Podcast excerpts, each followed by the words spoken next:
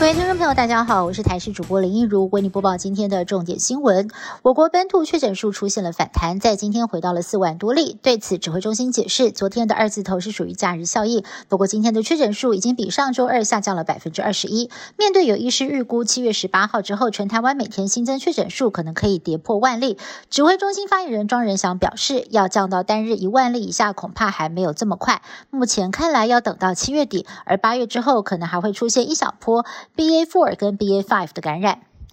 经济部在昨天宣布电价调涨，平均涨幅是百分之八点四，其中高压还有特高压的产业用电大户调涨电价百分之十五。外传台积电一年可能会增加四十亿的电费。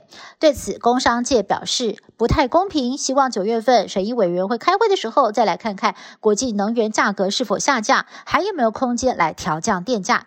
虽然受到疫情冲击的餐饮等高压用户不在这一波的调涨对象当中，但是商总点出有一个族群被遗忘，那就是国际观光旅宿业者，在疫情间没有观光客，业绩大幅下滑，也应该要被列入冻涨的对象当中。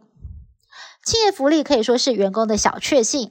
有网友在 PTT 上发文表示，看到某公司的员工福利是运动一小时，让他很困惑，这样真的算是员工福利吗？民众的意见两极，还有网友表示。这简直就像是在当兵，而归纳目前常见的特殊福利，包含了特殊的休假日，像是情绪假、失恋假等等。不过呢，一般员工比较喜欢的是生日假，因为看得到也放得到。台南市立美术馆僵尸展爆红，也带动了鬼怪展风潮。嘉义县水上乡的一间观光工厂内的石殿阎罗景点，吸引了不少的游客前往参观。无独有偶，彰化市南天宫里面有十八层的怀旧地狱，因为电动道具模拟逼真，让游客尖叫声连连。台湾处处都有可以考验胆量的地方。土耳其北部黑海沿岸省份最近暴雨成灾，暴涨的河水夹带泥浆淹没路面，不少的民众受困家中。当地的搜救单位甚至派出了直升机救援。无独有偶的是，黑海北岸的克里米亚也遭到了大水侵袭，河流泛滥，许多的房子跟车子都泡在水中。当地的政府已经启动了紧急状态，所幸截至目前为止，两地都没有传出人员丧生。